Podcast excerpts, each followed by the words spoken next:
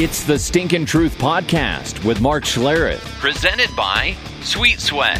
Hey, welcome in to Stinkin' Truth Podcast. Mark Schlereth alongside Mike Evans, Scott the Hub, producing Millennial Ben helping us out as well. Got a great show planned for you today. By the way, thanks to our presenting sponsor, the great folks over at Sweet Sweat. And I tell you what, we're going to do question mark again today. So get your questions. Well, you can't get your questions in because I'm recording this. you idiot.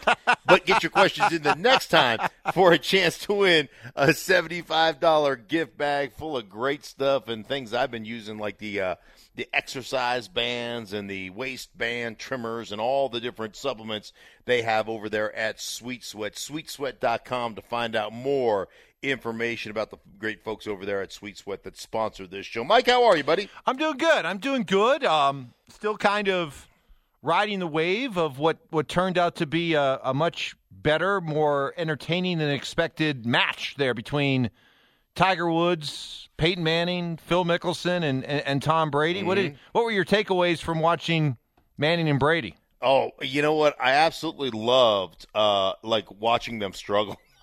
I don't know. Maybe, I don't know if that says something bad about me or what, but you know, I know how hard golf is, right? And to watch them struggle off the tee, to watch them kind of quote unquote out of their element and to struggle off the tee. Now, you know, they made some great second shots. Peyton Manning made a couple of great second shots, a great approach shots, and a couple of those things. But to watch them struggle in that venue, knowing how competitive those guys are, what great athletes they are, what great quarterbacks they were, uh, golf is an entire, just an entirely different you know, it's just an entirely different sport. It's so crazy. One of the things, you know, one of my little takeaways was, you know, and and I like to, you know, I like to to think that, you know, I'm funny, but um, you know, sometimes I just piss people off. But one of my little takeaways was celebrating little victories. And as I watched that, you know, I spent so much time over Memorial Weekend uh, in my yard doing some landscaping. I was spreading mulch, taking the old mulch out, putting new mulch in, and and you know cutting the lawn and just doing a bunch of just doing a bunch of yard work and and I was like, hey man, five hours of yard work. You know, this is what I learned about you know that if I spend five hours in my yard and they spend five hours on the golf course, uh, my yard's going to look better than their scorecard. Like that's a little victory to me. I'm better at yard work than they are at golf. Now I would probably crap down my leg if I was in that same situation playing golf in you know with the cameras on you in that in that venue. Um, I think it would be absolutely nerve wracking. One of the other takeaways for me, Mike, was I was fascinated watching and listening to Phil Mickelson, like the level and the depth of knowledge of the way the grass is running and the grain of the grass and what the water does sitting on the grass and um, he made this chip shot and he explained, look how it's darker over there. That means the grain is pour, you know, toward me. But I, I normally I would try to hit it on the green, but I'm gonna drop it a couple, you know, feet short of the green because the grass is not going to bite it. It's going to slide right over the top of the grass and it's going to roll up. You know, and he explained the whole shot, the whole process, all the different intricacies that I would have never even thought of before I hit a golf ball, and um, he executes it perfectly, and the thing rolls up to about you know eight inches away or a foot away. It was it was fascinating to me to watch the depth of knowledge he has of his sport, the expertise he has, and he was just watching him. He was a lot of fun. It was it was a lot of fun to watch. Um, Peyton, th- this is an event that's made for Peyton. You know the right. the wisecracks and all that kind of stuff. I don't know if it's so much made for Brady. Uh, I don't know if Brady. Maybe it's because he's been so buttoned down for 20 years with the Patriots that uh-huh. it's not necessarily an environment in which he's just going to come out and all of a sudden, you know, start, you know, cracking jokes and everything like that. Although, although once he made that shot and he holed out from the fairway, it's like a giant weight was lifted, and all of a sudden he started to chirp because he'd been really quiet up until that point. But I think you're starting to kind of see Brady freed from the shackles of the the Patriot way being much more visible on social media, uh, putting himself out there doing something like like this. All things that, if he was still a Patriot, I'm not so sure we'd be seeing this kind of stuff. Uh, yeah, I, I don't know either. I thought I thought uh, that part was fascinating. I thought uh, you know the fact that he ripped his pants during the co- the course of the uh, uh, of the event was funny to me as well. I mean, it just was. Yeah, it's a, a completely different venue, and you're right about Peyton. His ability to be quippy and and same with Phil. And then you've got Tiger, who is, you know, Tiger is, is like I think that's probably just who he is. I thought Charles Barkley's description of Phil Mickelson was so apropos and and he basically said you know everybody's got that annoying friend that you ask him for you know you ask him a question and he gives you uh, you know a 10 minute dissertation on the history of whatever like like that's Phil Mickelson. But I appreciate that about Phil. I I just thought I thought the whole thing was cool. I mean I you know it got me obviously I think everybody thinking like who'd you like to see in the next one? And, and, and let's just limit it to NFL guys. Is there any current players that you would like to see in that format? Wow, that's a good one. So you think you, you, you think of some of the more personable, charismatic players out there that would be good in that kind of environment. Well, I think J.J. Watt would. Uh-huh. I think J.J. Watt would be pretty good at that. I think Aaron Rodgers uh, could be, you know, more of the dry, just really dry, witty type stuff, uh, digs, those kind of things. Um, those are a couple that come to mind. How about you? Uh, well, I, I mean, I've got the winner. Uh, right off the top of my head, I got the winner. I mean, that? I asked a question without anybody in mind, and instantly I got the winner in my Philip Rivers. Oh yeah, I mean, yeah, Philip Rivers yeah. just cannot wait to talk smack. That's what he. I mean, that's what he does, and he doesn't curse. He just is. Uh, he. You talk about annoying. That guy is totally annoying. So he would be. He would be phenomenal to have out there doing those things. I don't know who else. Like, uh, oh, Larry Fitzgerald. Larry's a great. Fitz is a great golfer. Larry Fitzgerald. I don't know. But it's got to be it's got to be superstars who are who have who have personality, charisma. Um, I mean, you know, Brady and Manning were, were perfect. Yeah. But I don't, you know, who behind them? Who's the Brady? Who are the next Brady man? Mahomes? I bet you Mah- Mahomes would be fun. Yeah, Mahomes. I'd love would- to see Mahomes out there. Mahomes, Mahomes definitely. I mean, come on. Are we talking about Pat? Is Patrick Mahomes now the new face of the NFL? I know Brady's still fascinating, especially now because he's going to Tampa. But come on, is is Patrick Mahomes the new face of the NFL? Yeah, I mean, the NFL MVP from what 2018, the Super Bowl champion for 2019. Yeah, no question about it. I mean, I mean, he is, um, he like he is a, the unicorn. I mean, that guy is he's a phenomenal player. Um, and, they've got a they've got a great football team, and he ain't going anywhere. I mean, that dude, that dude is going to dominate this league very much. You know, well, differently, but very much the way, very much in the way that that Tom Brady has dominated this league, but very differently. You know, with dynamic and with with charismatic type of plays and dynamic nature. Like, I think sometimes when you have a guy that's that gifted athletically, you know, and you see, you know, you see the sidearm stuff, you see the no look passes, you see the left hand switch, you see him scrambling around, making people miss, and still finding a way to, you know, chuck it 40 yards down the field. You see the Super Bowl on third down and 15 when all hope is lost, and he chucks one over to Tyreek Hill for a first down. I mean, you you see that. What what gets lost is his ability above the neck to understand what's going on. Like the subtleties of the quarterback like position, like him looking off safeties, him misdirecting people, all the different things that he does. Like he is a student. He has got great football acumen. Um, and I think sometimes it's like it's easy to see that stuff with Brady or with Peyton Manning or with guys that aren't as gifted athletically. I think sometimes it's harder to see with guys like a Patrick Mahomes because you, you just see the enormous talent, right? You see the gift. Um, but that guy really has a, a like an incredible depth of football knowledge. Um, and he's not going anywhere anytime soon. The, he, the guy is absolutely incredible. You know, you speak. You know, you talk about Mahomes. We could make this whole podcast about Mahomes and, and certain tangents of Mahomes. But when they were talking about this new onside kick proposal, the fourth and fifteen, Andy Reid kind of joked about it and said, "Heh, "I, you know, I, I got a guy who doesn't worry about third and fifteen in the Super Bowl. You think Right. you think I'm, he's going to worry about fourth and fifteen in that kind of situation?" So, uh, I, I kind of like the idea of the onside kick proposal. The only thing I don't like about it is that the loophole is is that teams have the chance to use it twice during a game. So in in theory, Um, you know, they they you could have just come off a drive in which you know you're rolling offensively, and you just put together a long drive that totally gassed the opposing defense, and you may think, hey, we're we're so confident right now.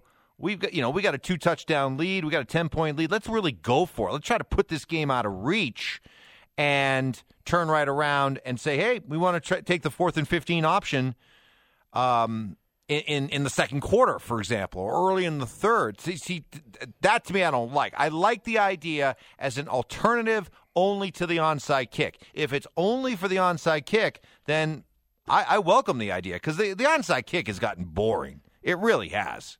I see, uh, like, I am. I think this idea is insanely stupid. What? It's it's a preposterous idea. Preposterous. Yeah, wow. ab- for you to go for you to go preposterous. I mean, that's uh, But, I mean, Preposterous. in, in what in what world? In what world do you just get to go? Hey guys, time out. We get the, we get the ball on offense again. We, like we we just scored a touchdown, and instead of kicking the ball off to you, right? For you to have your chance with it or trying to trick you and create a onside kick and trying to create a scramble and a turnover. What we do is we just get to snap the ball offensively one more time. That way that to me is the equivalent of going hey man we just had a really big inning in baseball and we just got the third out. You know what we're going to do? We're going to go on offense again, and we're going to continue our at bats. Oh, come because on. we really feel good about it. come like, on. Or, or hey, hey, we're down in the ninth inning. We're not only going to bat in the top of the ninth, but we're going to bat in the bottom of the ninth too because we're down. Like it- it's like where in the world does that ever happen? Stink, God, you got to dial back the hyperbole. Come on, the NFL for for for however long it's been around. How long has the onside kick been around? It's not like it's a foreign concept. Since the Would- start of time. Okay, since the start of time, then there's been a play in football where you can signal your intent to do exactly what you just said. We just scored, we just had the ball,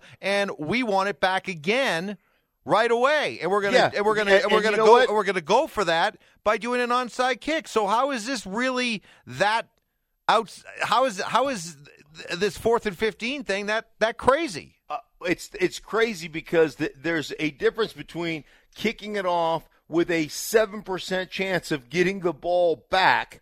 Like you're kicking it off, so you have to make a play. You've got to execute a kick. You've got to find a way to get the ball when the offensive team is scrambling to get it. And then if you get it, then you get the off. Not just oh hey guys, timeout. We're gonna get the ball again on fourth and fifteen. I I, I mean that is the most. Hey, I've Well, got wait an a minute. Hold on, hold on, hold on. Then I'll let you. I'll let you go. Okay. But you're saying, well, it's only a seven percent chance, and you got to do all these things. You got to execute and kick off and go Right. down and recover, all for just a seven percent success rate. What do you think the success rate is for teams going for it on fourth and fifteen? probably not good. But, Right. But you're getting the ball. You're offensively. You're getting the ball. You're just getting the ball. You don't even have to fight for the ball. You don't have to create a turnover. Yeah, but then You're you, just but you have to do, it. but you have to do all these things to still convert on what is an incredibly low percentage play, with the understanding that if you don't, the other team takes over at your twenty-five. Ball game over. Yeah, I, I I get that part of it. Like, hey, you want to you want to make it tough. Like, if you want to increase the chances of getting the the onside kick, I got an idea. Um, and it's no it's no more stupid than the one of fourth down and fifteen from your own twenty five. Blindfold the receiving team. Hey guys, you got eleven guys out there. Seven of them have to be blindfolded. Pick your seven. Pick your seven. Like, I mean, it's it, it's an absolutely insanely stupid idea. It's it's it's dumb. So you just would continue the way it is right now. Yeah. Or, So you get fired up when you see the onside kick uh, getting ready to happen. yeah, or or or change the change the rule how many guys you can have on one side. You know, now now then it becomes a safety issue. Well, we can't have that. You know, we can't have seven guys on one side. You know, they split them in half, 50-50, whatever. You know, it used to be different than that, but um but Uh, the bottom line is figure it out. You know, be creative. Figure figure out a way to get that done. I but just to give the ball, just to say, hey, we scored, we kicked the extra point, now we go back, and now we get the ball again. Like that, it, it, it makes um, it makes I- zero. I, I think I think you'll you'll find that people love the idea. And I think I think that idea is almost as stupid as challenging the pass interference calls and then never actually letting anybody challenge the pass interference calls and having that thing become the unmitigated disaster it is, and then scrap piling the whole thing after one you know trial year.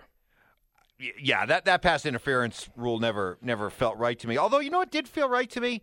I like the idea of this sky judge, where you have this this eye in the sky to help out with replay. Because what have we learned about replay over the last couple of years is that even with all kinds of technology involved and and and extra eyes looking at it, they mm-hmm. still can't get these calls right.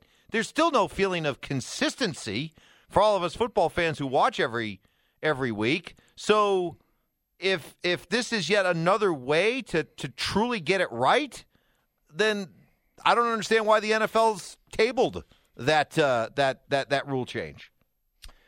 Um, yeah, that is a uh, it, like to truly get it right. Here, the the point being, you know, my point has always been this: when it comes to replay, you never get it right anyway. Right? I mean, it, like, how many times is it wrong? How many times do you look at it and go, "No, that's not like I don't like that. That's not wrong." Like the whole purpose is, hey, the reason we we put instant replay in is to get it right. Correct? Right. How many times are we arguing about the fact that they didn't get it right? How many times the NFL have to come out and apologize for not getting it right? A bunch, right? Yeah. Don't they? So why the hell do we have it? Honestly, why what, did it? Did it? I mean, Well, oh, yeah, okay. You're see, folks, you got to understand. Mark Mark is is as old I'm school as anti. they get. I'm anti replay. You're anti replay. You you Yeah. just soon go back to well, you know, human error is part of the charm of the game. No, no. Yes. Because because these games there's so few of them, they matter so much, and no matter how much you may say replay isn't perfect, the fact is is that at least it still gives the possibility of of your team winning a game or avoiding a loss because of the technology to go back and look and, Right. and correct a wrong. unless you don't have a challenge flag left. Well, Because then we don't. I'm then not we saying, don't. I'm not Then we don't that- care. Then we don't care about getting it. If you don't have a challenge flag left, then we don't care about getting it right. Like which one is it? I'm not saying Which one I'm is not it? I'm not saying that the system is perfect, but I'd rather have a flawed system than no system at all. Well, a no system at all is a flawed system. So you got a system. Well, if you have if you have no system, no. I mean, here here's what would happen: the replay goes away, and and in the initial days of no replay, people would be like, "Hey, this is the way the game was intended to be. It's you know human human error is a part of it, and that will mm. last right up until that first Sunday that your team loses when a play that should have been ruled a fumble wasn't." And your team ends up losing because of it, and everybody who watches the re because the replays are still going to be shown. Right. I mean, the, the you, you know, you you guys in TV, you're going to continue to show the replay. Mm-hmm. We are going to get the benefit of all of these replays, and if it's clearly, hey, wait a minute, that was a fumble, and it it can't be it can't be uh, reviewed and, and overturned, people are going to be pissed. yeah. People are going to be pissed. They- You're not going to hear people on Monday morning saying, well, my favorite football team lost yesterday on a terrible call that replay would have been reviewed, but gosh darn it, hey, they're human too. They make mistakes. I'm okay with that. Come on. Yeah. No, you're 100 Come on, right. Mark. The- Stop being so naive. Well, I'm not being naive. I'm just telling you the whole system the whole system stinks and if you're going to revamp it, revamp it. Like I'm I'm okay with the sky judge. I'm okay with with with saying, "All right, we're going to call the game the way we're going to call the game, right? And we're going to we're going to let our officials, you know, dominate the game and be in charge of the game. And, you know, and and they're unless there's something egregious that we and we'll look at we'll look at every call that happens. And if there's something egregious we'll stop the game we'll correct it. If not we'll just continue to play on.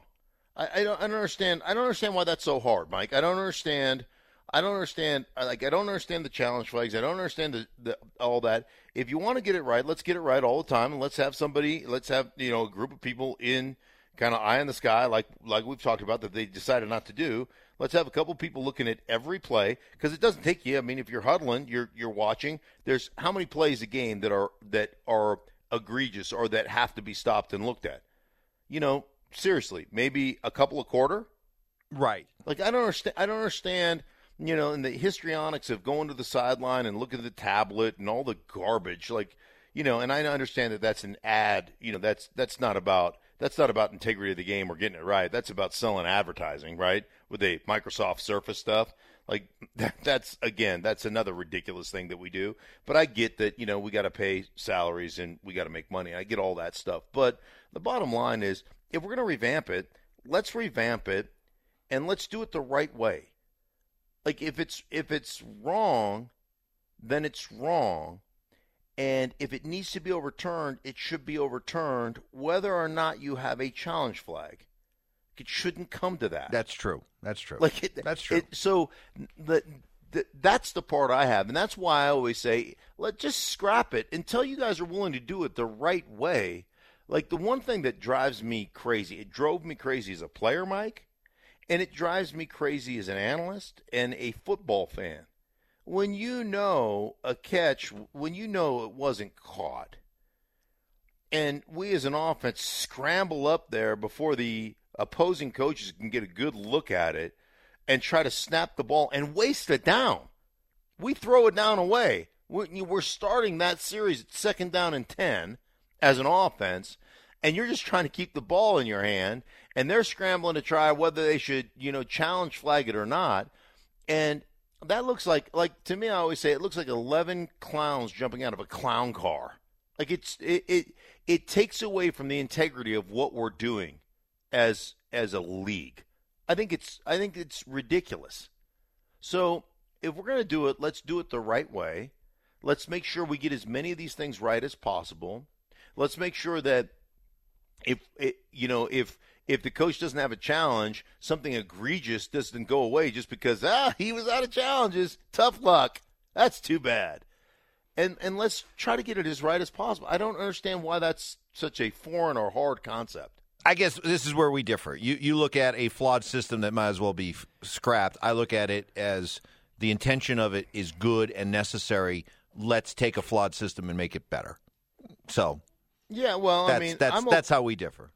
Well, I'm okay with making a flawed system. I'm I'm okay with making it better. I'm just saying if you're not going to make it better, if you're not if you continue to do things like, ah, you know, we're not going to go with this sky judge because it's going to cost us money. We're going to have to have, you know, at least what every week there's there's 16 games going on, so we're going to probably have to employ 32 more officials, and that's going to cost it. Really, you make 15 billion dollars a year, right? Yeah. I mean, heaven forbid. Well, when we got to travel, I mean, we got to travel. You know, these other these two more officials, they got to travel there. Come on, you're the NFL, and you know, and, and you make decisions. I again, that's why I get. I that's why I just get frustrated with the whole thing. So anyhow, that's just kind of where I stand on instant replay in general. So, and I'm not budging, Mike. I'm going to be stubborn on this. All right, Mark. Time now for uh, question mark, where we get to hear from the uh, great listeners uh, for a chance to win a great prize. Yeah. Love it. Well, I mean, shoot. Give me some, give you me ready? some questions. Yeah. All right, here we go. All right. this one uh, comes in from uh, Danny in Denver, who says, uh, Do you believe in Drew Lock? Do you worry about a sophomore slump? Um, do I believe in? You know, two separate questions. Do I believe in Drew Lock? Absolutely, I believe in Drew Lock. I love the intangibles. I love what I saw. I love the enthusiasm. Um, just the arm talent. I love a lot of the things I saw from Drew Lock in regards to when things broke down, his ability to make a play with his arm, third down conversions. There were a lot of things to like about Drew Lock and the way he led that offense. Do I worry about a sophomore slump? Absolutely, I worry about a sophomore slump. Um, and mostly because, well, there's there's several reasons. When you talk to defense coordinators around the league, and they're playing a young quarterback that they don't have a book on, they don't have a lot of film on. One of the things they do is is they'll tell you point blank, we're going to play pretty vanilla. We're gonna we're gonna see if this guy can, you know, to use a Hank Stram, matriculate the ball down the football field. Um, we're going to give him the underneath stuff. We're going to give him some completions, and we're just going to see what he can do. Because the one thing we don't want to do is be ultra aggressive and have him athletically move out of the way and throw one 78 yards for a touchdown, and then everybody get excited.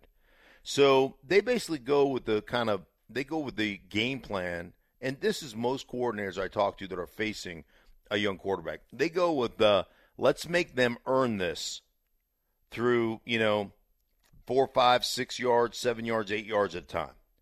And so, as they tend to get a book on a player, then they'll be like, all right, here are the things he doesn't do well. You know, he doesn't he doesn't throw well when he's drifting to his left, whatever.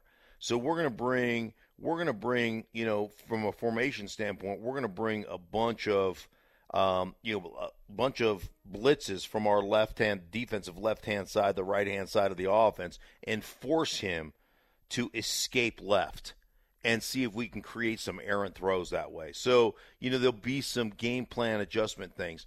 The other part that I worry about, and I know everybody gets all, you know, their panties in a wad over, hey, all the talent that John Elway drafted, you know, two wide receivers, first and second round, and another tight end that can really run, and this, that, and the other.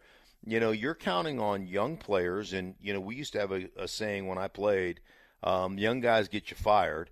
Um, you're counting on young players without an off season, without time to you know to go out through the OTAs and the mini camps and all that stuff to come in and be difference makers with oh by the way a brand new offense with an offensive coordinator um, and you know and a bunch of new players on offense. Uh, how many different offense you've got? Your your center, your right guard, and effectively your right tackle. Three fifths of your offensive line are going to be new because Ja'Wuan James played 60 snaps last year. Um, so you've got a whole right side of your offense that are going to be brand new players anchored by a rookie center um, with a rookie wide receiver that's going to be counted on to produce, a second year tight end, a rookie tight end, oh, and a rookie slot receiver that's going to be counted on to produce. Like there's and a brand new offense.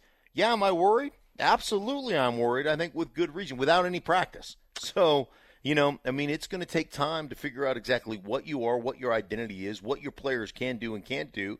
And you know you're going to find that out? You're going to find that out during the games the first six, eight weeks. Like you could start this season at two and six and be done after eight weeks, just trying to figure out what you are. Uh, I don't think that's going to happen, but it certainly has a, a, the capability of happening. This question comes in from at Harmon Bruno eleven. Stink, toughest D lineman you ever played against? Uh, you know, it's. I mean, that's a that's a. There's a big that's a big group of of of guys because you know I played against Lawrence Taylor and I played against Reggie White and I played against Jerome Brown and I played against um, you know Warren Sapp and I played against John Randle. Um, I played a lot against a lot of guys that you know that were great. Cortez Kennedy, um, and so you know every guy has different skill sets um, that make that guy you know hard to contend with. Um, you know, there's a couple of guys that gave me fits in pass pro. Um, um, a guy like like Dennis Byrd was his he was so good with his hands. Um, he was such a good player. Phil Hansen from the Buffalo Bills. He was he was a skinny little dude um, but he was so good with his hands, and he was so good at not giving you a target to punch. Um, a guy by the name of Pierce Holt back in his San Francisco days that I struggled with because uh, he was so good, you know, with his hands and, and really like he was, he just was a good player that way. Um, John Parrella for the Chargers back in the day used to give me fits in run blocking because there were very few guys I couldn't take off the ball um, that I couldn't create, you know, that I couldn't create movement on um, from a run blocking standpoint. And Parrella was one of the guys that I just had fits with moving him off the ball. Um, you know, and he wasn't uh, he wasn't a great pass rusher by any stretch of the imagination, but he was a really damn good football player. So most of the guys that I struggle with, uh, I would I would tell you most of those guys aren't aren't the household name guys. Like I I've always played well against Cortez Kennedy or even Warren Sapp and some of those guys. Um, but it was it was those other guys, you know, that, that the majority of people have never heard of that uh, that gave me fits because of a unique skill set that they had, and, and usually it was guys that, like I said, that would never let you get your hands on them. Um, and and those are the guys to me that were the toughest for me to block. One more for you, and and you and I are both big baseball fans, and you, of course, uh, your uh-huh. son, a, a former and hopefully future again uh, big league pitcher. But um, uh, this one comes in from Antman five one six three, who asks, Mark, what do you feel about the MLB owners wanting players to take a pay cut? Well, I you know I think that it's right out of right out of you and I have talked about this a bunch, Mike. It's right out of the owner's playbook, right? Is page is, one. Page one is create a narrative to make the players look like greedy bastards, yeah. right? Yeah. and and it it drives me crazy in that I look at it from this standpoint: is one they've already missed part of the season, so they already agreed in March to take a prorated portion of their salary. Now you've agreed to that, and then you come back and say, hey, yeah, that prorated portion of your salary that's part of your contract for playing games, what we're going to need you to do now is to take that and cut it in half again. So we're going to need you to play for a quarter on the dollar of the contract that you negotiated through collective bargaining. And, or, you know, and, and that's off of 50% of, you know, 50% of of uh, revenue, but we're not going to open our books and show you. This is just a number that we came up with. Now you you tell me in what you know what bizarro world that that is even remotely um, remotely acceptable. Well, yes, I, I, completely agree with you. Right. If the owners are wanting a 50 50 split, you got to open up the books. I, I completely agree there. But I think the owners are well within their rights to come back and say, look, I, I know we negotiated this or negotiated that, or it's part of the CBA, but something tells me, Stink, there's no part of that CBA that has a pandemic clause in it. All right? This is mm-hmm. this is all this is a this is a this is a whole different thing here, and I think right. that while everybody else is adjusting on the fly. Major League Baseball and Major League Baseball players need to adjust on the fly as well and understand that just because you, you collectively bargained something or may have agreed to something two months ago, a lot changes in two months, as we found out around here. Right. Well, I mean, and here's, you know, here's where we're going to find out. Like, okay, so, hey, players, we want you to take a quarter on the dollar, but we're not going to open up our books as owners. Um, and from a player's perspective, then I tell you what, you know, uh, baseball owners, you guys go out and play, and and see how your TV contracts go. I mean, it, this is hey, listen, this is why this is why fans um, have you know have always you know sided with owners because owners put out a narrative out there that makes players look bad. We've seen it with this Dak Prescott yep. negotiation for three months or yeah. This, and this, now. by the way, this playbook is for for all owners, oh. all sports. you know, right? It's page one on all owners, all sports playbook. right. Here's what we're going to do: make our make our players look like greedy, you know, turds, and um, and have the uh, you know have the fans turn their backs on them, um, and, and try to get them to play based on on, on pressuring the players. So, like I. I, I totally understand that it's unique times, Mike, but if you're going to ask for unique measures on those unique times, then you're going to have to open up everything, every every scrap of revenue coming in, and you're going to have to show us exactly what that revenue is. Oh, by the way, I need to know what you're making as an owner. How much are you taking? Right? Does that like I need to know all that stuff before I'm going to agree to any 50-50 revenue split and then oh by the way, any new revenue comes in why you guys are like why you guys why we're playing why we're out there because you know people would say well what risk are the players taking? You know the players have got to give something up. Well the the, the players are risking potential injury for a, a portion a small smaller portion of their salary. They're the only ones that take that are taking the real health risk of you know of coronavirus and all that. So and, and as are the coaches. So i would just you know, I would just say that I don't like. I automatically side with the players because I'm a former player, and then I automatically am leery of the owners when they say, "Oh, guys, you know, we're like we're going to go broke if you guys don't, you know, if you guys don't take the majority of of hit on on the salary aspect." So, I like open up your books and show everybody. But they won't do that because they don't want to show like a lot of times, you know, and this is this goes from the NFL playbook is like you can show a limited profit, like you're not making any profit and you know, you're you're you're you're paying your son a twenty million dollar salary and your daughter a ten million or twenty million dollar salary and your wife a fifteen million dollar salary and that and, and you can show hey hey we're not making any money. We're you know we're and, poor. Right we're we're making zero. Like there's a reason that billionaires are billionaires right? There's a reason that uh, that people that make a boatload of money don't want to open up their taxes. Right because because uh, it's the way they are able to do things is shady. And so I would just say, I would just say, from the player standpoint, I, I totally understand. I, and I totally support the players for saying, yeah, I don't trust your 50 50 revenue split baloney. All right. Well, let's. Uh, you know, that was a good question, good debate, good good right. conversation. It's definitely timely, and it does cross over into football as well. So let's give the um, sweet sweat uh, gift to Anthony uh, at Antman 5163. Okay, I am I am on that. I will uh, I will follow and DM Anthony and uh, and we will get that done and we'll get you out a gift package. Uh, so all right, man, call that a wrap, buddy. That's good. All right, for everybody that uh, is involved with the Stinking Truth podcast, we thank you so much. Uh, for our great friends over at Sweet Sweat, check them out at sweetsweat.com. For Mike, myself, for Ben, for Scott, we will be back with you guys later on. Thank you so much.